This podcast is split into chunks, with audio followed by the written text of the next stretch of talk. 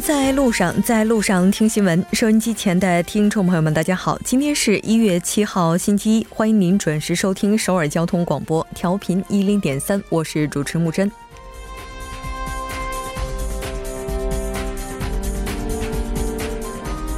中美贸易休战后的首轮面谈，为期两天的经贸问题副部级磋商今天正式启动。中国商务部此前曾经表示，本轮面谈将就双方首脑达成的重要共识进行积极的建设性的协商。美国总统特朗普也对本轮协商态度乐观。然而，外界目前仍认为双方很难达成根本共识。华盛顿智库方面分析认为，双方都寻求彻底的胜利，但如果做不到，则希望取得足够的进展，以便拖延下去。九十天真的会有答案吗？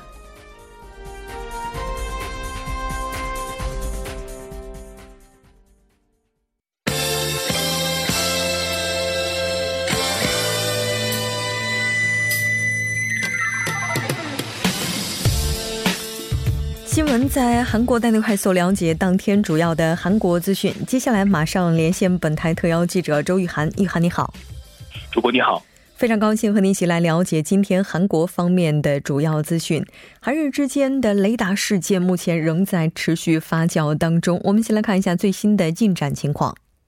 好的，那么韩日雷达照射事件争议呢是持续的发酵。韩国政府和军方人士呢七号透露，呃，国防部呢是将在这个今天或者是明天呢发布中日法西俄阿六个版本的这个语言版本的一个澄清视频，反驳日本所谓的韩舰雷达瞄射日机的这样一个说法，将事实的真相呢公布于众。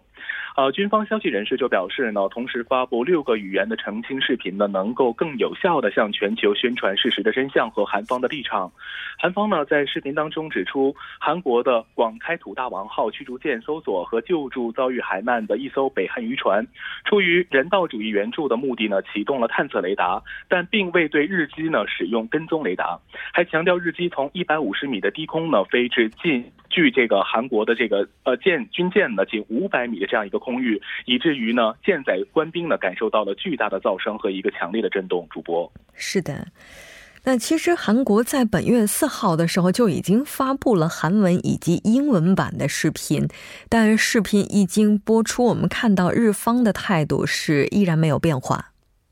是这样的，那么韩方呢，早在四号的时候呢，就发布了由韩韩文和英文版本的这个一个澄清的视频，那么播放量呢是已经超过了两百万次。韩方呢发布视频之后呢，日本的立场呢并没有什么太大的变化。在此情况之下呢，韩方追加发布六个语言版本的视频，舆论的注意力呢将会集中于日方的一个应对措施。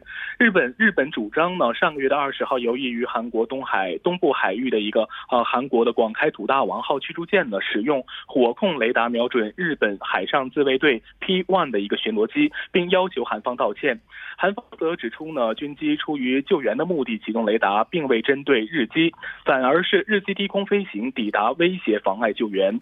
日方呢应立即停止歪曲事实，并向韩方道歉。主播是的，没错。那针对目前韩日之间的雷达矛盾，我们看到韩国的国防部七号是举行了记者招待会，来看一下相关内容。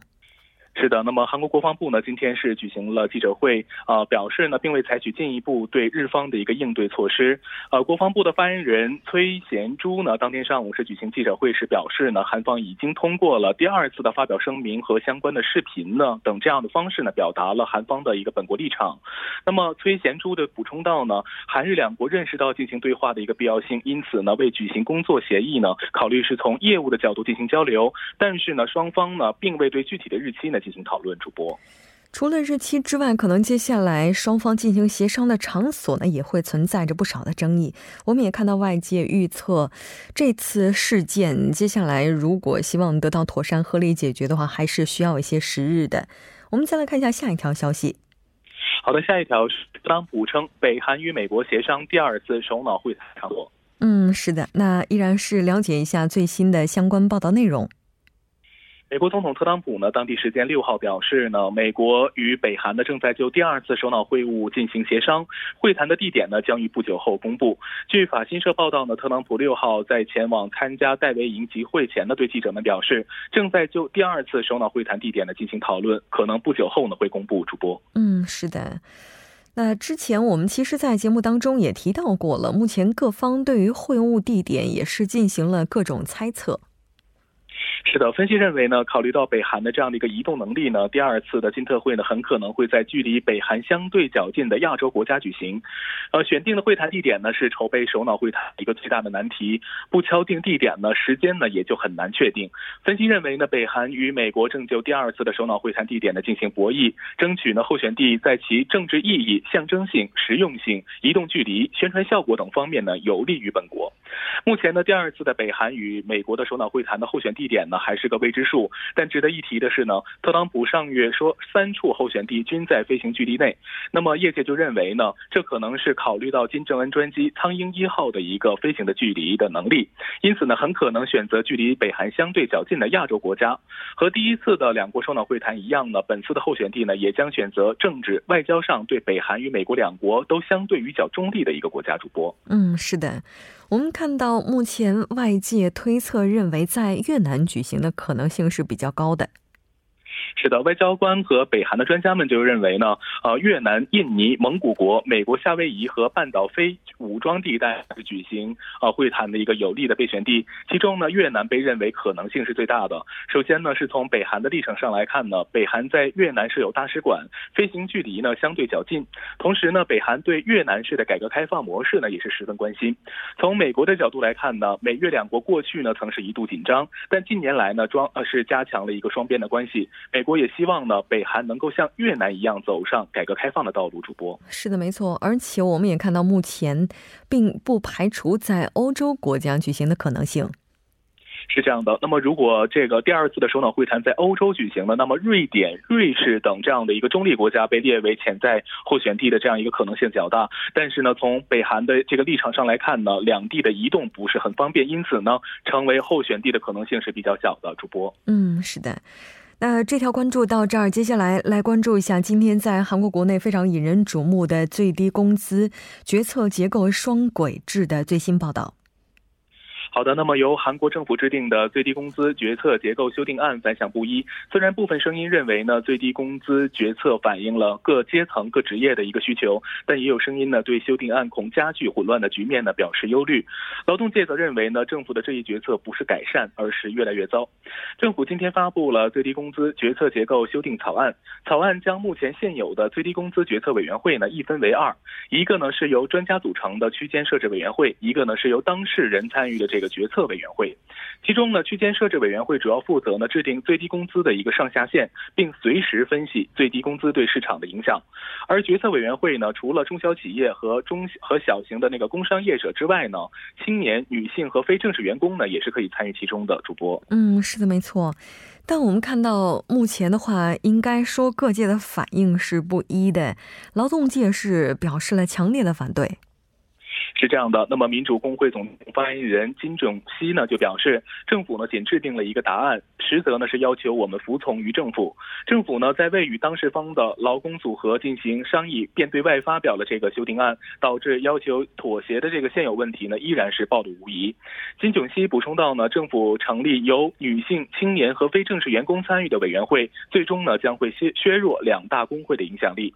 韩国劳总发言人姜勋忠呢也表示，政府。的修订案呢，不是改善，而是越来越糟。此举呢，将会削弱劳资的自律性，加强政界和政府的影响力。主播，嗯，是的，我们看到在修正案当中，政府之前的公益委员单独推荐权是被废除了。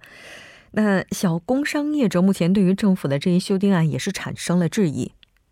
是的，那么小工商人联合会会长。崔成宰就表示呢，区间设置委员会呢是由专家专家组成。那么我们对这个委员会是否会保持客观呢，产生了一个质疑。尤其是在设置区间时候呢，必须要考虑最低工资的一个支付的能力。然而呢，受影响最大的小工商业者呢，则被排外。而在决策委员会当中呢，小工商业者呢，也可能成为陪衬，并没有实际上的作用。有专家就认为呢，本次政府的双轨制呢，是折中劳资双方参与与专业性的一种尝试。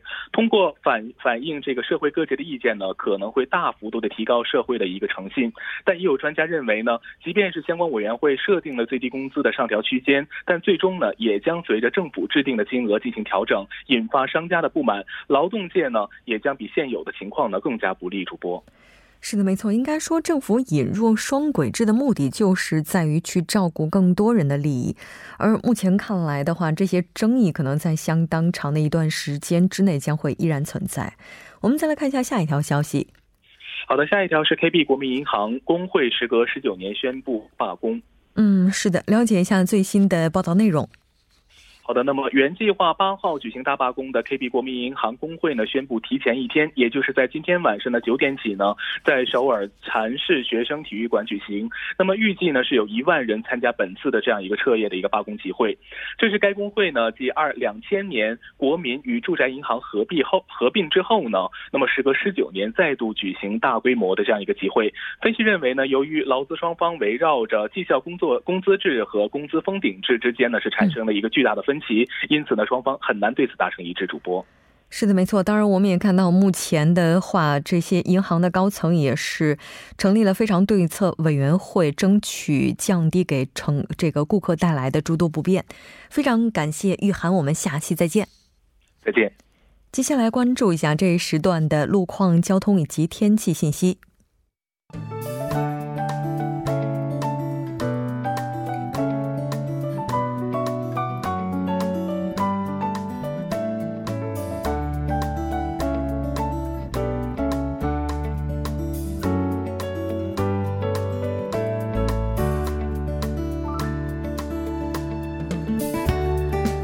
众朋友们，晚上好！今天是星期一，这里是由程琛为您带来这一时段的路况及天气播报。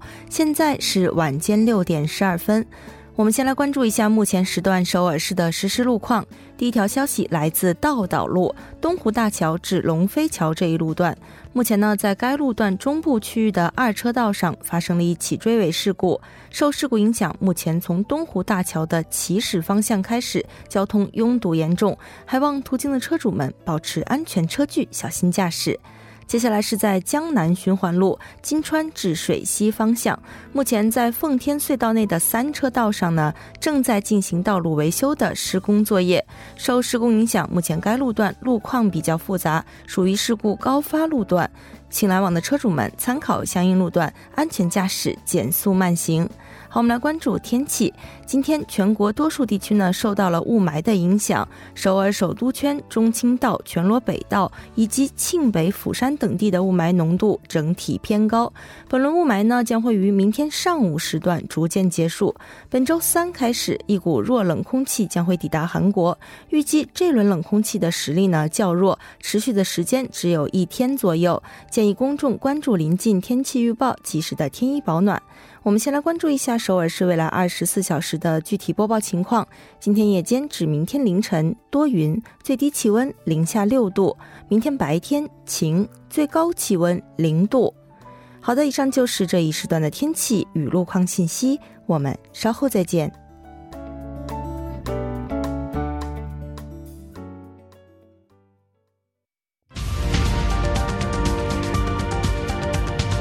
聚焦热门字符，洞察新闻背后，全方位解读当前时事。新闻字符。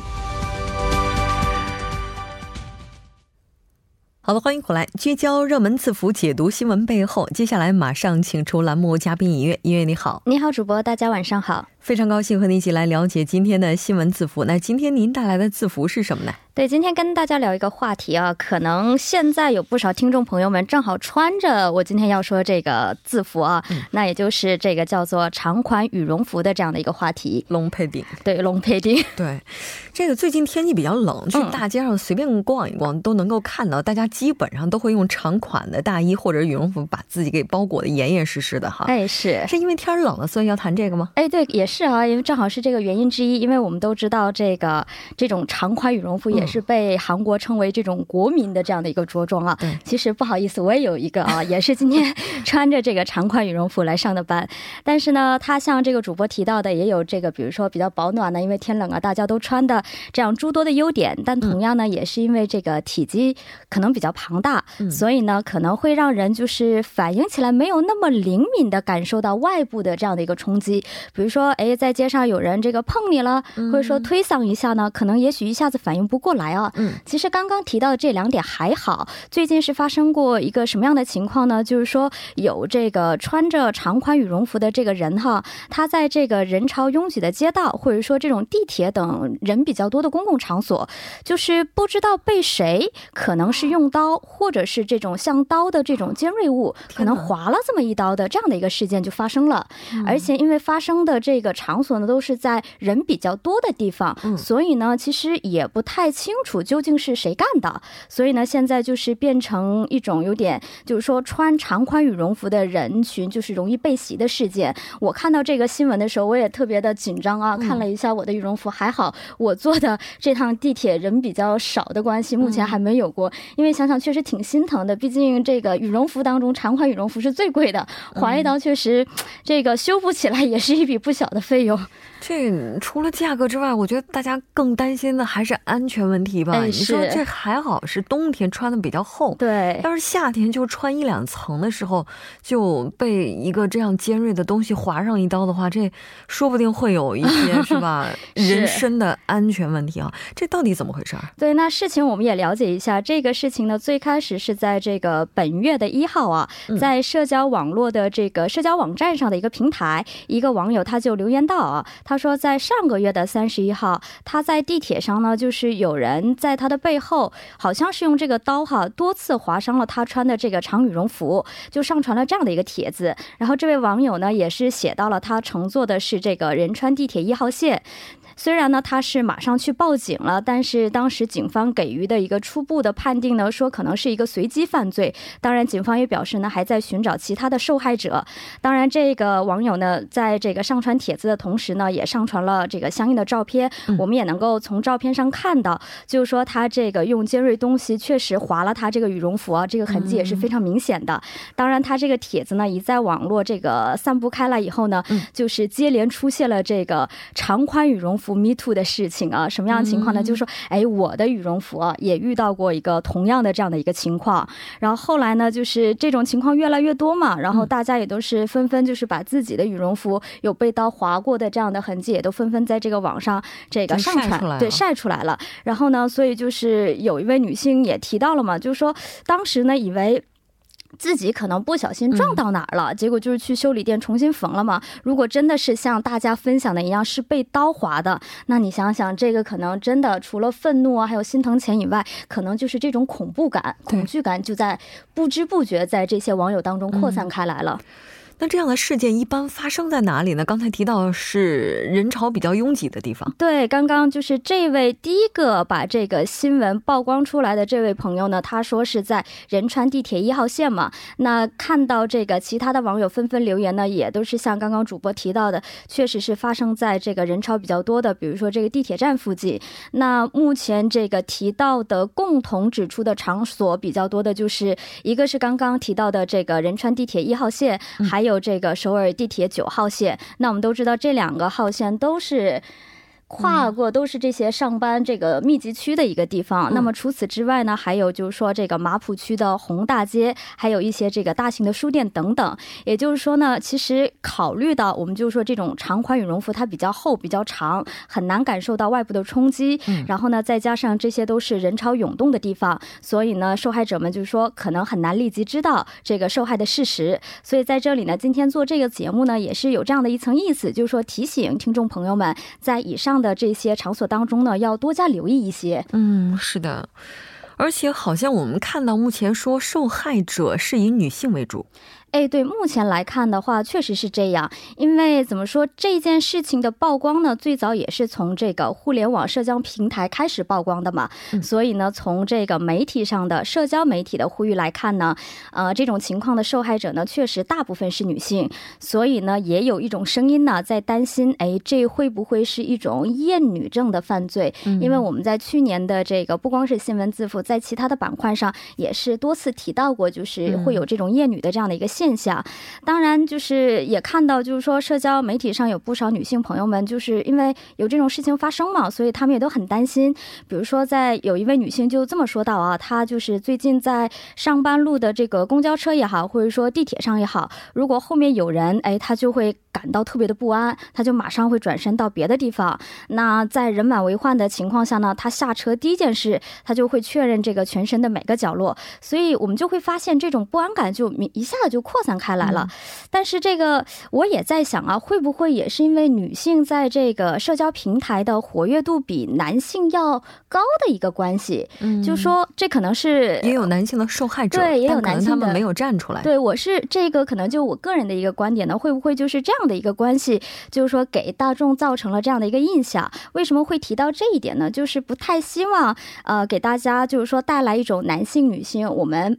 把这个造成到这样的一个性别上的隔隔阂，今天提出来呢，就是因为有这样的事情，是希望大家多注意一些。如果把这个事情又上升到两性的一个高度的话，那其实。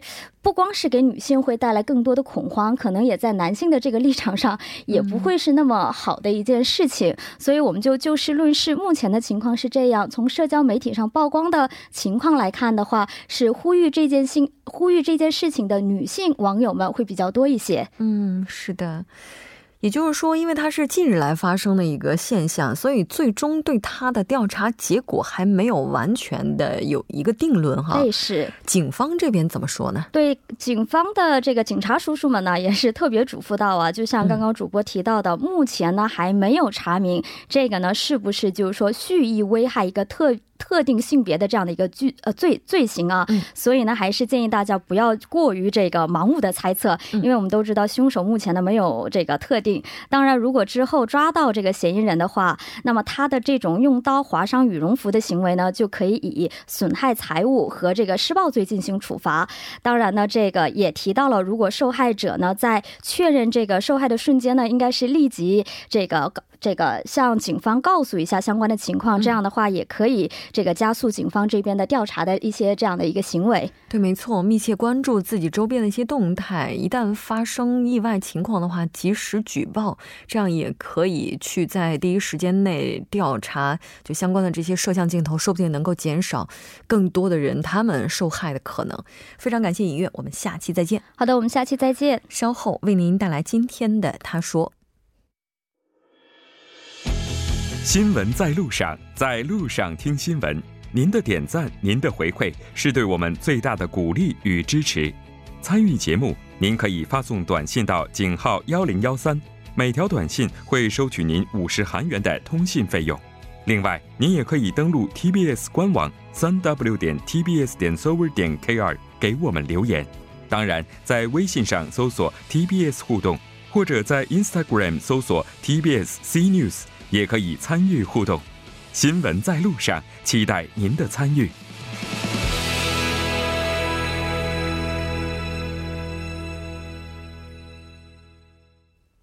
好了，欢迎回来听他说评舆论内外。接下来马上连线特邀嘉宾，来自首尔迪吉特尔大学的郑明书教授。郑教授你好，主持人你好，听众朋友大家好，我是首尔迪吉特尔大学中国学系郑明书。非常高兴和您一起来了解今天的他说。我们先来看一下今天的语录是什么呢？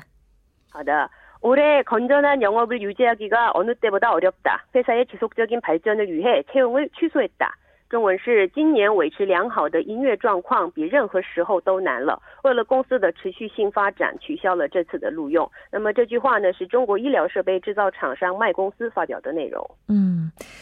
应该说，今年的话，从二零一八年开始，虽然说现在才刚刚进入一九年，但目前从就业市场的情况来看的话，确实并不那么乐观。那如果再出现这样的一些情况，对于求职者而言，可以说是雪上加霜了。我们看到这家公司其实最开始是有招聘新员工计划的。是的。是，这是香港南华早报今天报道的内容，是韩联社引用了南南南华早报的报道内容。根据南华早报呢，中国最大医疗设备制造厂商麦公司呢，上个月招聘了。呃，招聘了四百八十五名员工，而且为这些新员工呢开了盛大的公司聚会。但是聚会不到一个星期的时间呢，便便取消了新员工的一半，也就是呃两百五十四名的录用。这家公司呢，去年招聘了四百三十名员工，和去年相比呢，在一年的时间里，麦公司的录用。规模呢就减少到了一半。麦公司是上市公司，是员工共达七千多名。二零一七年的净利润达到二十六亿人民币，折合韩币是四千两百亿韩元。那么麦公司今年招聘名牌大学的应届毕业生，但是公司突然取消员工的录用，给毕业生带来了不少冲击。嗯，是的。那应该说出现这个现象的原因也。应该和全球的不景气有关了。最主要涉及的领域包括哪些呢？嗯，出现这种现象的主要原因应该是中美贸易战和经济进入下降局面两个原因吧。因为这两个原因，中国名牌大学的应届毕业生呢也面临着就业困难。还有一个原因就是由于中国的教育热潮和收入的增加，大学入学率大大提高，那么大学毕业生的增加也。也成了就业难的问题，而且目前中国的就业难呢，在相对来说招聘规模较小的生物、高科技、金融领域呢比较多。嗯，是的，其实不仅仅是这家公司，我们看到说，除了相关刚才您提到的这些领域之外，哈，就之前在毕业季的时候，原本应该能够看到的很多招聘广告，现在呢也是大幅消失了。哎，是的，中国最大招聘广告网呢做的招聘广告，从去年四月开始到九月之间呢，已经减少了两百万个。尤其是员工数呢，在五十名到五百名规模的民间企业的话呢，他们的招聘率呢下降幅度会更大。嗯，我们也来看一下中国政府发表的中国就业的情况。嗯，好的。二零零九年呢，中国的大学毕业生总数是五百三十万名。今年的应届大学毕业生达到了呃，达到八百三十四万名，预计会创下史上最大规模。那么，根据中国政府的正式统计资料的话呢，城市地区失业率十月份是百分之四点九，十一月呢下降到了百分之呃四点八。那么目前由于就业难，很多人才呢又集中到这个公共机构或者是国营企业去。然后，生物、高科技、金融领域还有 IT 领域呢，已经面临着就业难的问题。专家担心呢，这个所谓的雇佣寒流，要是扩大到制造业领域的话呢，很有可能带动消费的萎缩。嗯，是的。二零一九届的全国高校毕业生，那我们看到最新的数据是八百三十四万，就业创业的形势依然严峻。那可能对于大家来讲的话，在这样一个比较应该怎么讲？应该说，在目前这样一个不景气的市场环境之下，想要寻找属于自己的一个位置，需要花费更多的精力。当然，我们也希望那大家能够得偿所愿吧。非常感谢郑教授，我们下期再见。谢谢。那在半点过后马上回来。